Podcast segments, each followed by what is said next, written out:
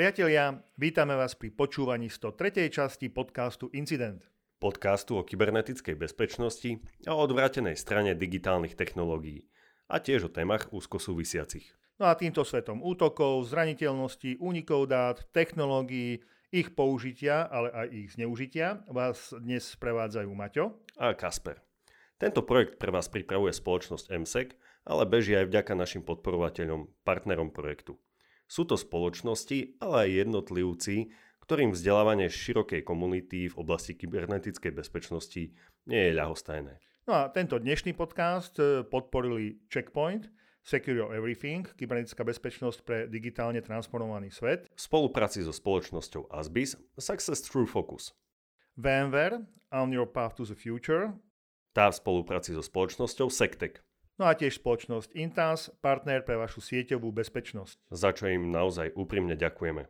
No a vy ostatní neváhajte, pridajte sa, lebo aj vďaka vám bude každý ďalší podcast zaujímavejší. Informácie o projekte aj o tom, ako nás podporiť, nájdete na www.incident.sk. A vaše rady, nápady a podnety nám aj naďalej píšte na podcast zavinačincident.sk.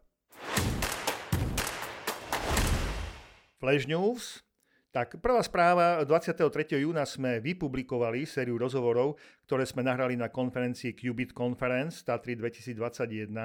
Je to incident špeciál Qubit Tatry 2021. Viac informácií o obsahu rozhovorov aj časové značky nájdete na našom webe incident.sk. No a podľa vyjadrení poslucháčov sú viac ako zaujímavé, takže počúvajte.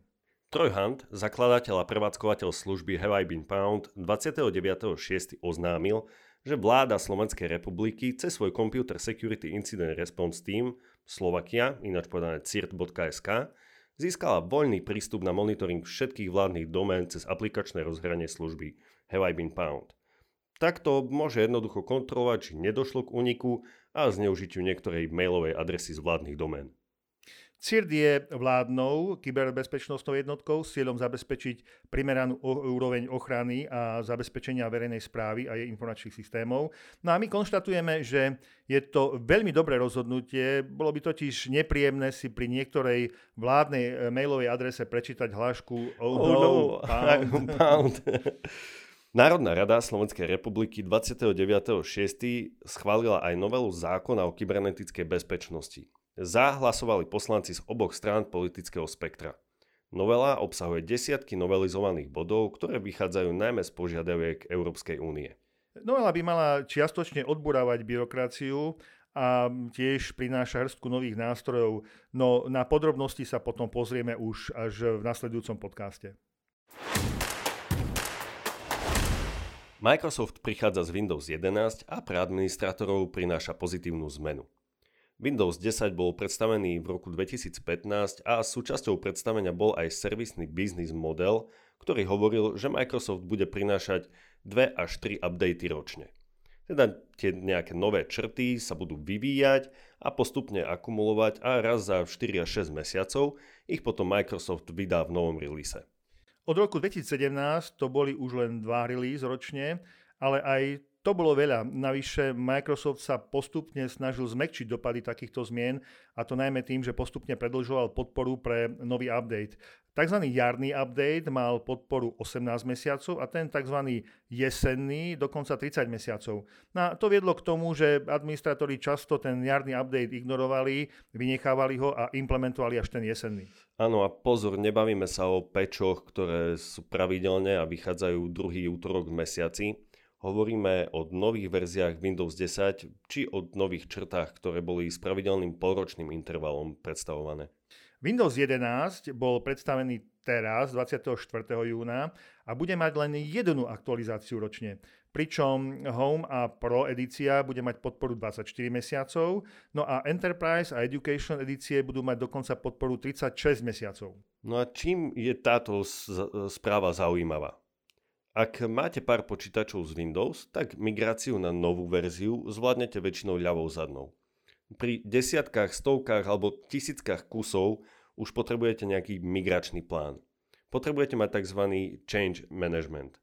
To väčšinou znamená aj pripravené vlny migrácie, otestovanie správania sa novej verzie v rôznych prostrediach a to si vyžaduje veľa času.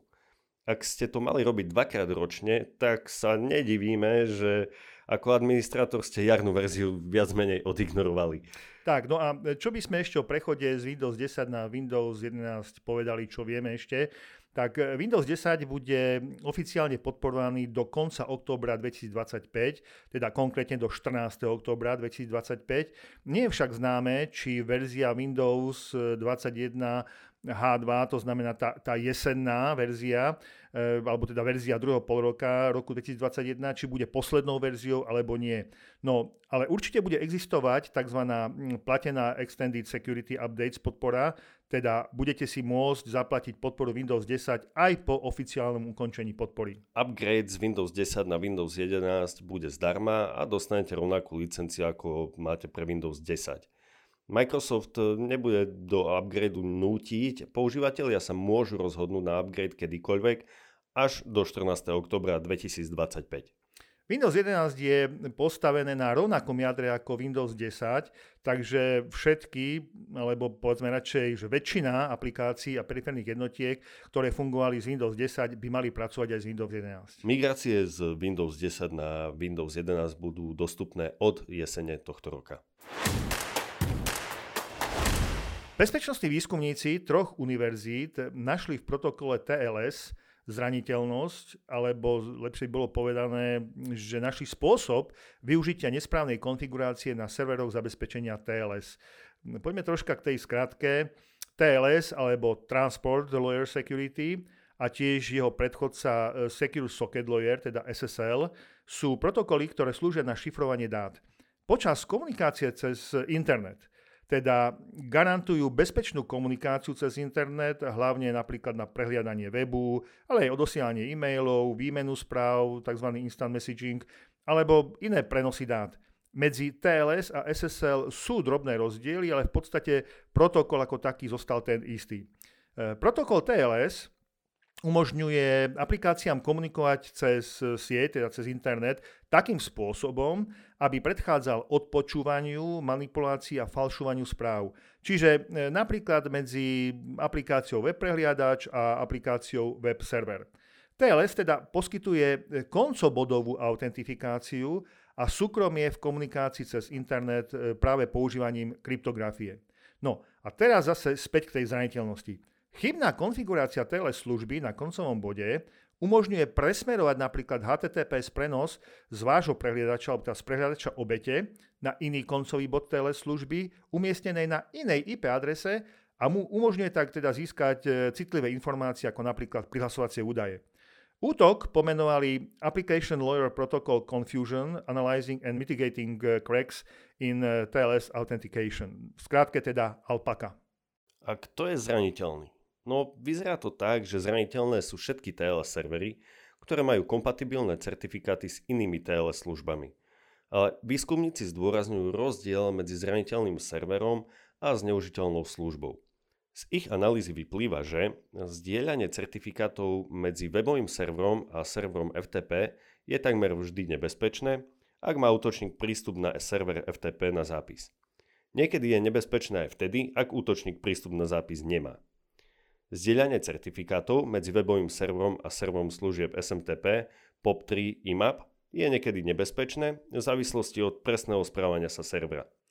Alpaka síce využíva rovnaký scenár útoku ako iné TLS útoky, teda predpoklada útočníka typu man in the middle, ale nepokúša sa o dešifrovanie komunikácie, teda neútočí na kryptografickú ochranu spojenia. Namiesto toho zneužíva chyby v konfigurácii TLS služieb, ktoré z dôvodu ušetrenia nákladov zdieľajú spoločný certifikát. Teda nekompromituje sa dôvernosť TLS spojenia, ale z dôvodu nesprávnej konfigurácie je ovplyvnená autentifikácia a integrita komunikácie. Takže útočník môže injektovať, teda vložiť svoje vlastné dáta do komunikácie. Alpaka je generický problém a popisuje podmienky, kedy komunikácia klienta s jedným serverom ktorý implementuje nejaký protokol, môže byť presmerovaný na iný server, ktorý implementuje TLS na iný protokol, čo môže viesť k nepredvídateľnému správaniu sa či k ďalším bezpečnostným zraniteľnostiam. Alpaka teda nie je problém typu softwarový bug v nejakom jednom softvéri, či problém nejakej jednej knižnice, ktorá sa používa ako komponenta v iných aplikáciách a teda opravou knižnice sa vyriešia aj aplikácie. Je to problém komunikácie klienta a servera krížom cez protokoly podporujúce TLS a preto sa tento problém eh, podľa výskumníkov bude zrejme odstraňovať roky. Aj keď máte nainštalovanú poslednú verziu iPhone iOS 14.6, e, aj tak je vaše Wi-Fi zraniteľné. Karl Shaw, reverzný inžinier, publikoval informáciu o probléme 18. júna na Twitteri a následne o tom reportoval aj Blipping Computer. Wi-Fi na iPhone má špecifický bug. Ak sa pripojíte na Wi-Fi so špecifickým e, SSID, teda menom siete, tak vám Wi-Fi konekcia zamrzne a nepomôže vám ani reboot, ani zmena SSID. Nebudete schopní Wi-Fi rekonfigurovať. No a ten špeciálny SSID, teda ten špeciálny názov e, siete, vyzerá následovne. Je to 12 znakov. Percento P, percento S, percento S, percento S, percento S a percento N. Je to problém len iPhoneu, u Androidu sa to neprejavilo.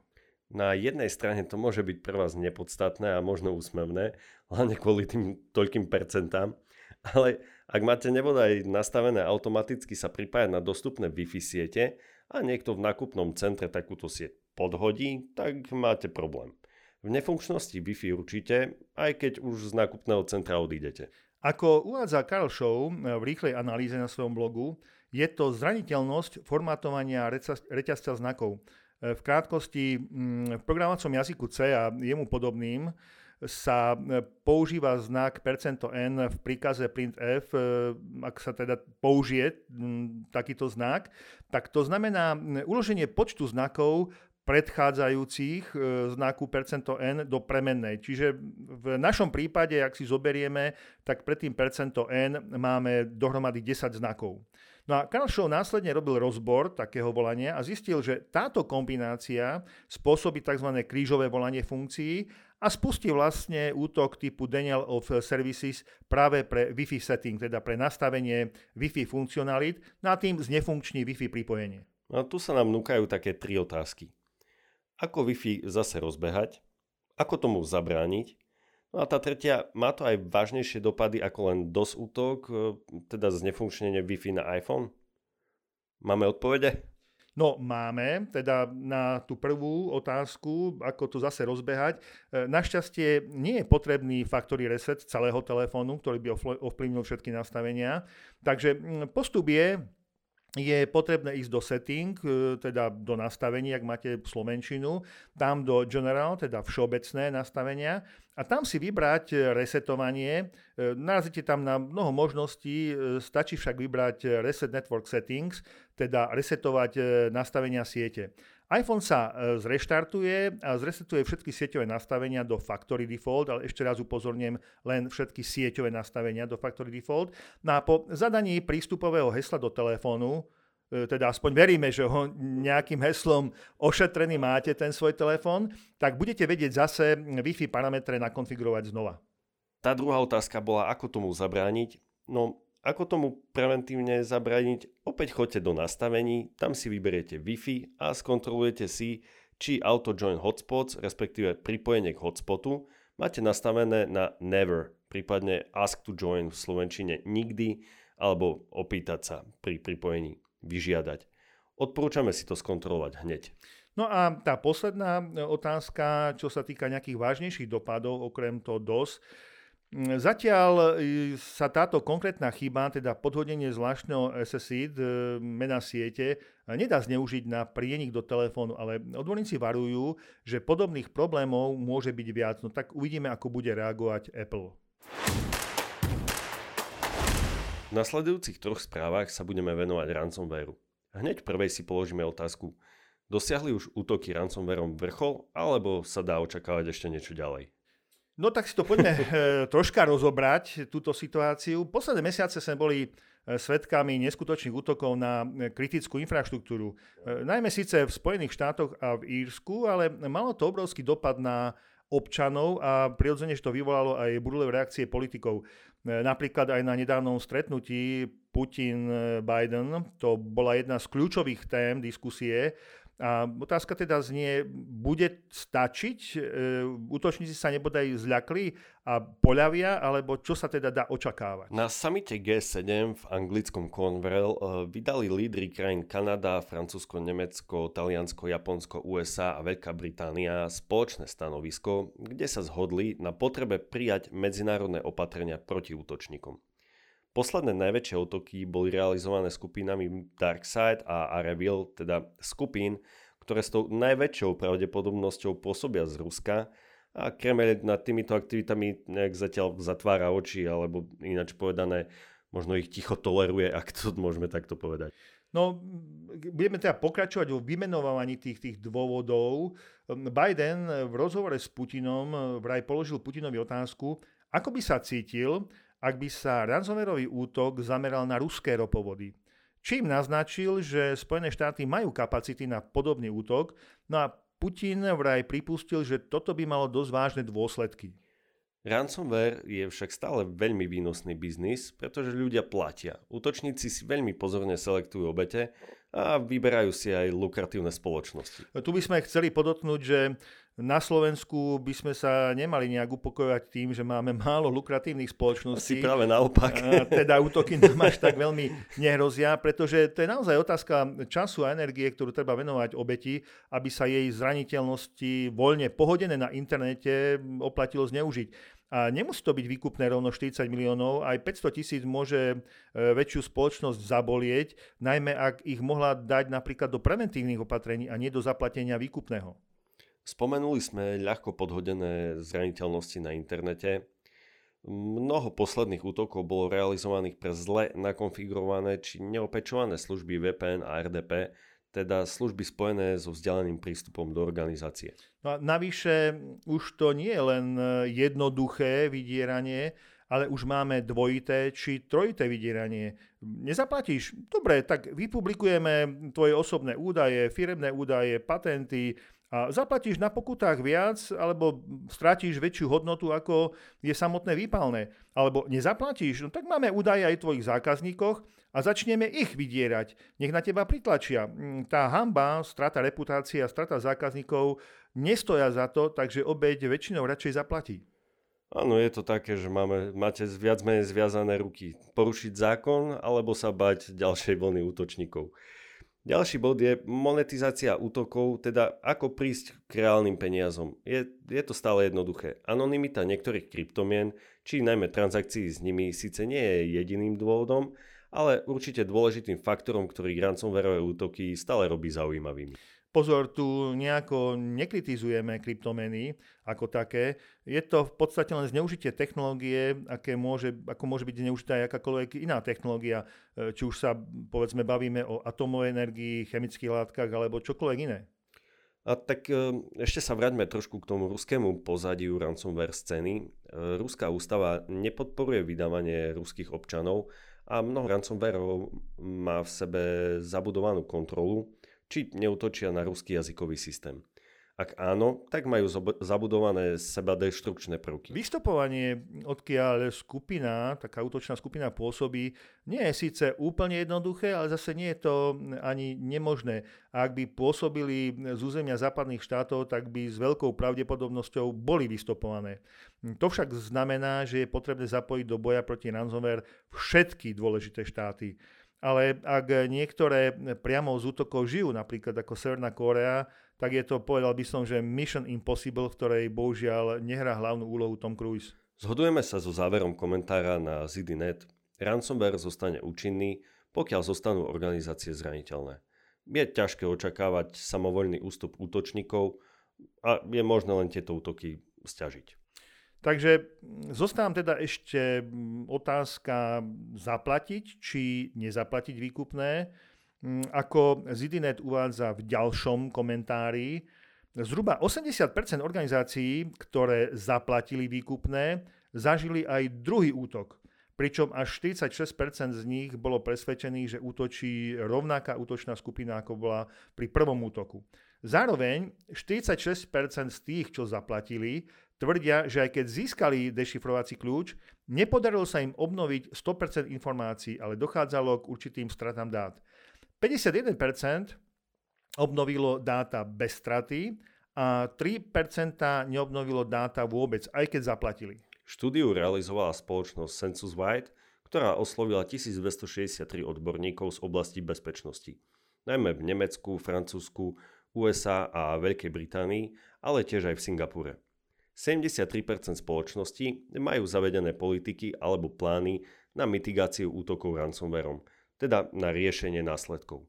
Za posledný rok kumulatívna hodnota výkupného, e, ako teda za útoky ransomware, dosiahla hodnotu 20 miliard dolárov, ale pozor, je to až 57 krát viac, ako bola kumulatívna hodnota v roku 2015. No a analytická spoločnosť Cyber Security Venture odhaduje, že v roku 2031, teda o 10 rokov, to bude celosvetovo okolo 265 miliard dolárov. Hmm. Všeobecná rada je neplatiť, ale mať dobré zálohy.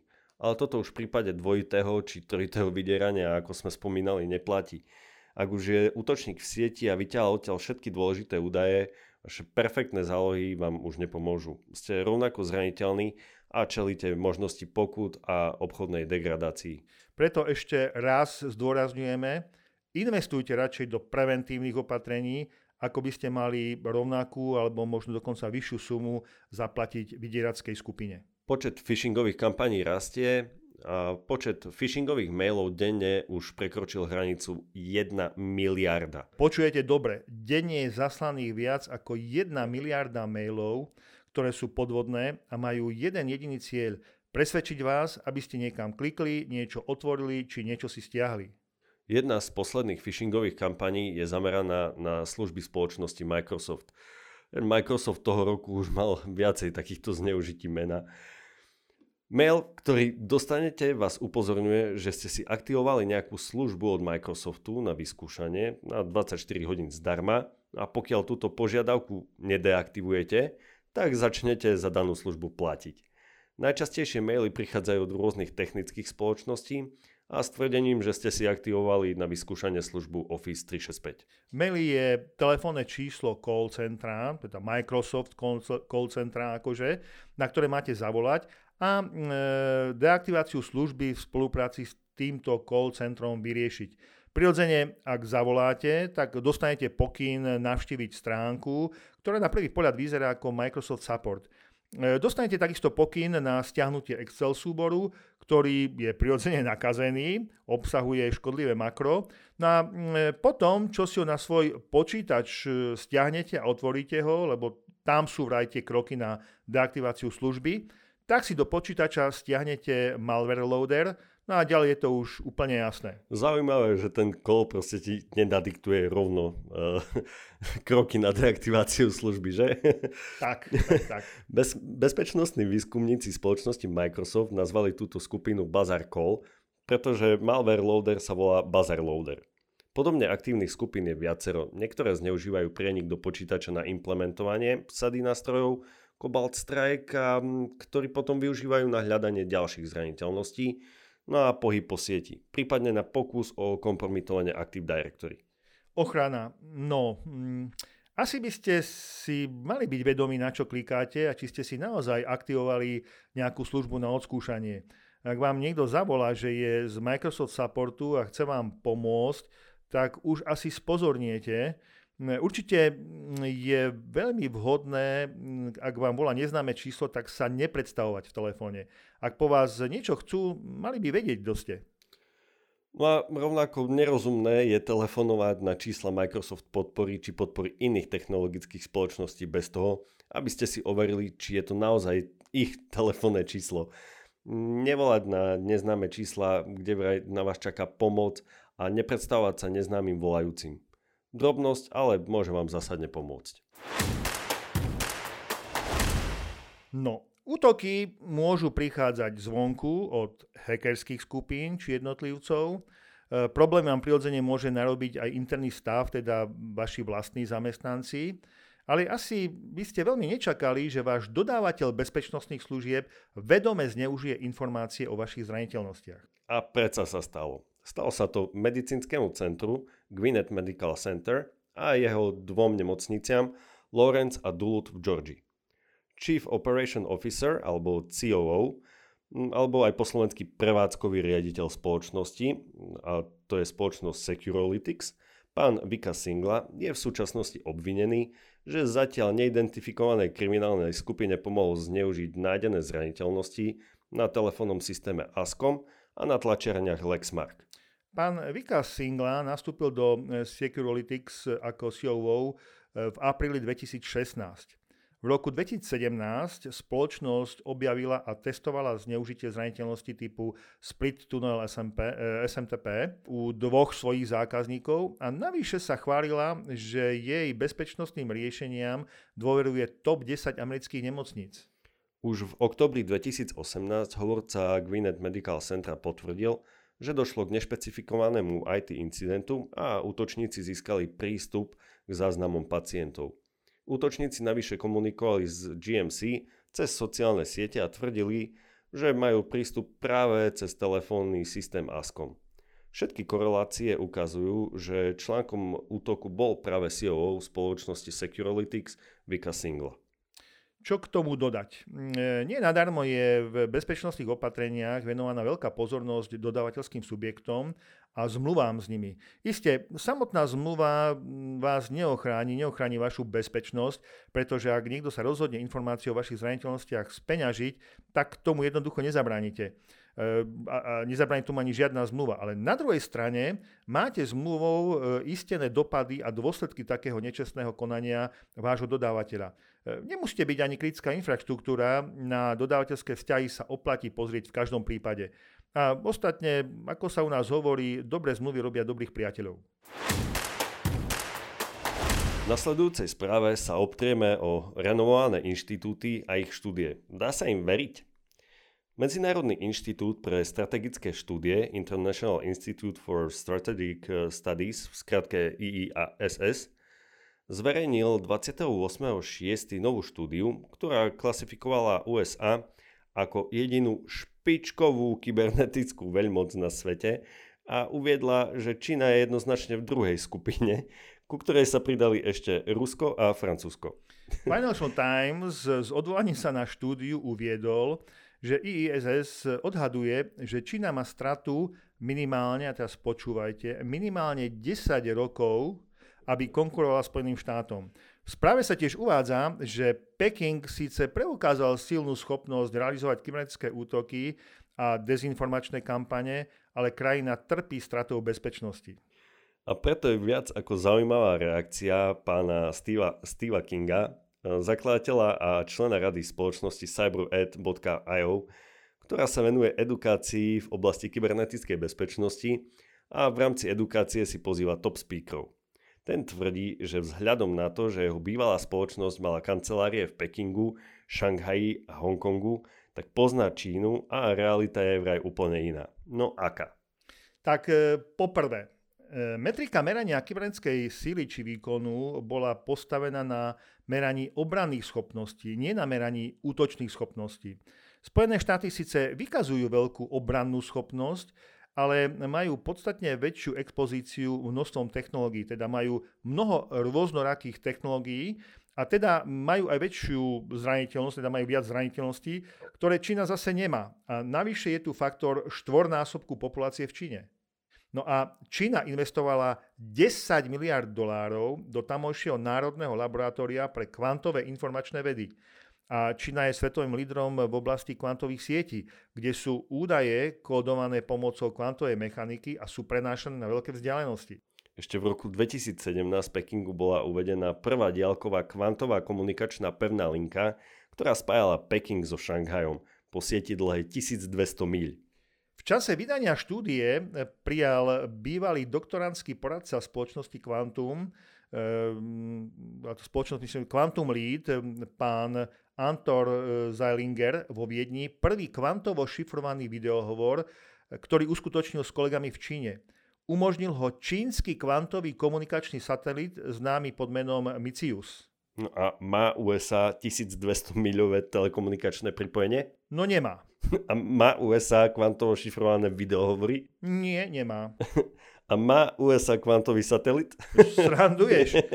Čína momentálne zdvojnásobila svoje investície z 10 miliárd dolárov na 20 miliárd do nového laboratória Quantum v Hefei. V tej istej štúdii povedal Greg Austin, člen think tanku IISS, že kybernetické schopnosti Číny môžu byť nadsadené kvôli legitímnym ziskom z umelej inteligencie a ďalších kybernetických schopností. No tak si to teda rozoberme. V roku 2020 Spojené štáty investovali 17,4 miliard dolárov do všetkých výskumov a vývoja v oblasti kybernetickej bezpečnosti a to naprieč všetkými agentúrami. Podiel ministerstva obrany bol 9,6 miliard dolárov, ministerstvo národnej bezpečnosti dostalo 1,9 eh, miliardy dolára a ministerstvo spravodlivosti 0,8 miliardy dolárov a tak ďalej, menej a menej. A čo teda v kvantovej oblasti? No, Spojené štáty vyčlenili za rok 2021 e, iba 625 miliónov dolárov v piatich rôznych laboratóriách. To sú len 3% čínskych výdavkov na kvantový výskum a vývoj. Rozpočet Číny pre kybernetickú bezpečnosť je 209,2 miliardy dolárov, Údaje sú z Centra pre strategické a medzinárodné štúdie. Celkové výdavky USA na kybernetickú bezpečnosť tvoria iba 8% čínskych výdavkov. Celková ročná miera rastu čínskych výdavkov na kybernetickú bezpečnosť od roku 2019 do roku 2023 bude 25,1%. Čiže budú rásť o 25,1% v porovnaní s globálnym priemerom 9,4%. Aj to je e, z IDC. Takže Aktuálne je naozaj otázne, z čoho vychádzala štúdia a prečo tak nadhodnotila schopnosti USA. Ja si nemyslím, že je to úplne zdravé, alebo práve je to dosť také samolúbe a na americké inštitúcie to nemusí pôsobiť pozitívne. Zlá správa pre používateľov sociálnej siete LinkedIn. Analytici spoločnosti Privacy Sharks narazili 22. júna na RAID 4 dáta, ktoré sú hackerom ponúkané na predaj. Jedná sa o 700 miliónov záznamov, ktoré by vraj mali pochádzať z LinkedIn siete. Hacker, ktorý si hovorí God User Tom Liner, zverejnil vzorku 1 milión záznamov ako dôkaz. Vzorka obsahuje meno, prezvisko, pohlavie, e-mailové adresy, telefónne čísla a pracovné informácie. Vyzerá to však na zbierku údajov z verejných profilov – teda svojím spôsobom ako by išlo o doplnenie zbierky 500 miliónov záznamov LinkedIn, ktoré boli publikované v apríli 2021. Aj vtedy sa jednalo o verejné profily, ktoré boli následne doplnené informáciami z iných zdrojov. Teda povedal by som taký agregát údajov. Je ťažké teda hovoriť priamo o úniku dát. Bezpečnostní pracovníci nazývajú tento spôsob zhrňania dát pojmom scrapping – doslova, ako keby ste si materiál naškrabali. Teda využívate rôzne techniky, aby ste z dostupných zdrojov, v tomto prípade z verejných profilov na LinkedIne, získali čo najviac informácií a tie potom prípadne doplníte z ďalších verejných zdrojov, prípadne aj z iných únikov. No a aké bezpečnostné dôsledky môžu mať takto získané a nahromadené údaje? Poviete si, že asi tak žiadne, ak boli získané z, verejno, z verejných profilov, ale Podrobnosti ako mailové adresy či telefónne čísla slúžia na phishingové a smishingové kampane. Mailové adresy môžu slúžiť na pokusy útokmi hrubou silou, teda brute forceom, na hesla iných služieb. No a e, po tretie, informácie sú tiež zlatou baňou pre sociálne inžinierstvo. Toľko údajov na jednom mieste môže pomôcť automatizovať cieľené útoky. Príkladom môže byť trojský kôň, ktorý infikuje uchádzačov o zamestnanie na LinkedIne, pribúda množstvo falošných pracovných ponúk alebo personalizované phishingové útoky s ponukou zamestnania ako návnadou používa tiež napríklad hackerská skupina Golden Chicken. No a teda, aké máme pre vás rady? Tak e, prvá najdôležitejšia je, rozmýšľajte, aké údaje o sebe dáte na internet a teda minimalizujte údaje o sebe tá druhá rada, neverte nečakaným ponukám, ktoré prichádzajú nečakane od neznámych ľudí. Neakceptujte prepojenie s kýmkoľvek, pokiaľ ho nepoznáte. A zabezpečte si svoj účet dvojfaktorovou autentifikáciou a preventívne si zmente heslo. Zixel je dosť populárna značka firewall riešení pre malé a stredné podniky, najmä ich Unified Security Gateway USG sa často používa či už ako perimetrický firewall alebo ako VPN gateway.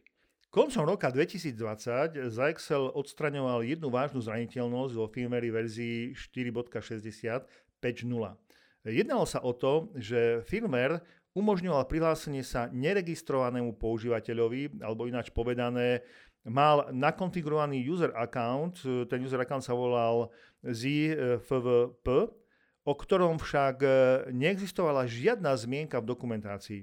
Navyše, tento účet mal heslo v plaintexte, teda priamo čitateľný text a bol priamo vo svojich e, binárkach. Stačilo teda túto informáciu vedieť a mohli ste sa na zariadenie vzdialenie cez Secure Shell prihlásiť. Tento účet mal navyše práva administrátora, teda čistá hrôza. Číslo zraniteľnosti je CV 2020 29583, vedená ako Undocumented User Account, teda nezdokumentovateľný používateľský účet. Problém bol tesne pred Vianocami minulého roka fixnutý a Zyxel vydal odporúčanie na pečovanie. Lenže 24. júna tohto roku sa objavila ďalšia informácia o nových nezadokumentovaných účtoch, a to konkrétne e, účty e, Zyxel e, počiartník SLL VPN, ďalší účet Zyxel počiartník TS a tretí účet Zyxel počiartník VPN počiartník test. Tweet nič nehovorí o tom, či k účtom opäť existuje niekde v binárkach nechtiac a nešikovne uložené heslo, alebo či útočníci skúšajú prístup na tieto nezadokumentované účty cez brute force attack, teda hrubou silou, respektíve teda hádaním hesla.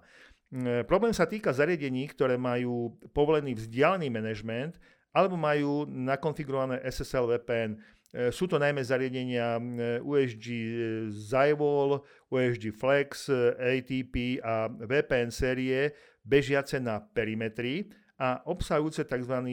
ZLD firmware. Tie, ktoré používajú Nebula Cloud Management Mode, tak tie zraniteľné nie sú. No a ako už vieme, chyba je vo veľkom zneužívaná. No aké odporúčania e, vychádzajú od spoločnosti Zyxel? Pokiaľ nemusíte manažovať zariadenie na diálku, tak disablujte, znefunkčnite prístup na HTTP, HTTP služby z portu, teda v princípe z internetu. A pokiaľ už musíte mať na management z portu prístup, tak pomocou politík povolte prístup na management porty len konkrétnym dôveryhodným IP adresám a navyše iniciujte GeoIP filter, aby ste povolili len prístup z konkrétnych dôveryhodných lokalít. Zyxel nie je jediný, ktorý mal eh, tento typ problémov. Spomeňme zariadenia FortiGate SSL od spoločnosti Fortinet alebo napríklad Pulse Secure SSL VPN, či treba zariadenia od SonicWall. V poslednom príspevku sa zamyslíme nad pojmami digitalizácia a digitálna transformácia. Je to zaujímavá úvaha, ktorú prezentuje e, Johan Bota. E, Johan Bota patrí k vedúcim autorom nového prístupu k riadeniu služieb z organizačnej úrovne. E, ten nový prístup sa volá VeriSM a VeriSM je v súlade s takými rámcami a štandardami riadenia služieb, ako je napríklad ITIL, COBIT či ISO 20000. E, neusiluje sa o ich nahradenie, usiluje sa skôr byť akýmsi pojitkom, povedzme, že lepidlom, ktoré dokáže spojiť tradičné postupy s netradičnými, ktoré sú popísané e, zase v rámcoch DevOps, Agile, Scrum, Lean, Kanban, E, a ktoré sa udomácňujú v domene riadenia služieb e, teraz, poslednú dobu. Ale späť ku digitalizácii a digitálnej transformácii. Tou digitalizáciou sa podnikanie v podstate nemení, menia sa len metódy používané pri dodávaní produktov a služieb. Pri digitálnej transformácii však musí dôjsť k zásadnému prehodnoteniu povahy organizácie alebo jej stratégie, spôsobu interakcie s okolitým prostredím. Firmy si zvykli označovať zmeny za transformačné, ale ak tieto zmeny nemajú zásadný vplyv na kultúru, hodnoty, na zásady, na stratégiu organizácie, tak nie sú transformačné. Nevytvárajú žiadnu novú hodnotu, len optimalizujú to, čo existuje. E, nie, že by to bolo niečo zlé optimalizovať to, čo existuje, ale mm, e, dokonca by som povedal, že z krátkodobého hľadiska je digitalizácia potrebná, zvyšuje efektivitu organizácie. Ale z dlhodobého, z dlhodobého hľadiska podľa mm, pána Bothu je skôr prekážkou tomu, aby sa organizácia zásadne zmenila, teda transformovaná. E, digitalizácia je len nástrojom používaným v digitálnej transformácii. Autor ponúka na seba kontrolu tri otázky. Zmenila sa vďaka tomu vaša obchodná stratégia, zameranie alebo smerovanie? Ovplyvnila iniciatíva významne organizačnú kultúru, procesy, trh, obsluhovaných zákazníkov, predané služby alebo produkty, trhový segment, v ktorom pôsobíte, obchodný model a platformy? Ak nemôžete povedať áno aspoň na 50%, tak je to nie. A tretia otázka, robíte zásadne niečo iné, alebo pri najmenšom robíte to, čo zvyknete robiť, úplne iným spôsobom alebo pre úplne iný trh? Ak dosiahnete menej ako 66%, E, tak klamete samého seba a vytvárate falošný pocit bezpečia v budúcom prežití vašej organizácie. Menej ako 66% v podstate znamená, že aspoň na jednu z otázok ste odpovedali nie a pri jednej ste zaváhali, prípadne ste ju nezodpovedali na 100%. No a ako autor uvádza na záver, pri transformácii ide najmä o kultúrny posun v rozvoji schopností ľudí s viacerými zručnosťami, dôvere v tímovej práci, vytvorení učiacej sa organizácie a osvojení si princípov štíhlosti a agility v riadení. No už e, bolo by možno zaujímavé preskúmať e, niektoré projekty digitálnej transformácie, ktoré nás najbližšie roky čakajú, ktoré sú pripravené, či sú skutočne transformačné, alebo to používajú len ako buzzword, teda ako také páčivé, často omírané slovné spojenie. No, tak čo dodať záverom? Ide leto, nevieme, aké bude počasie, ale ak by nebolo najkrajšie, viete, že na Incident Podcast sa môžete spolahnuť. Budeme pravidelne vychádzať aj počas leta a v rozhovoroch prinesieme zaujímavé príbehy s inšpiratívnymi hostiami. Veríme, že si nájdete čas aj na to, aby ste si dopočúvali všetky podcasty, ktoré ste ešte toho roku nestihli. No a tiež potrebujete oddychnúť, lebo jesen začína byť konferenčne hustá ak nám ju ovšem nepokazí nejaká delta, kappa, phi, psi či iné písmeno greckej abecedy, ale o jesenných konferenciách si povieme až v ďalších podcastoch. Takže priatelia, to je na dnes všetko. Veríme, že sme vás opäť inšpirovali, zaujali a aj pobavili. No a tešíme sa na vás pri 104. časti podcastu Incident. Do, Do počutia, priatelia. priatelia.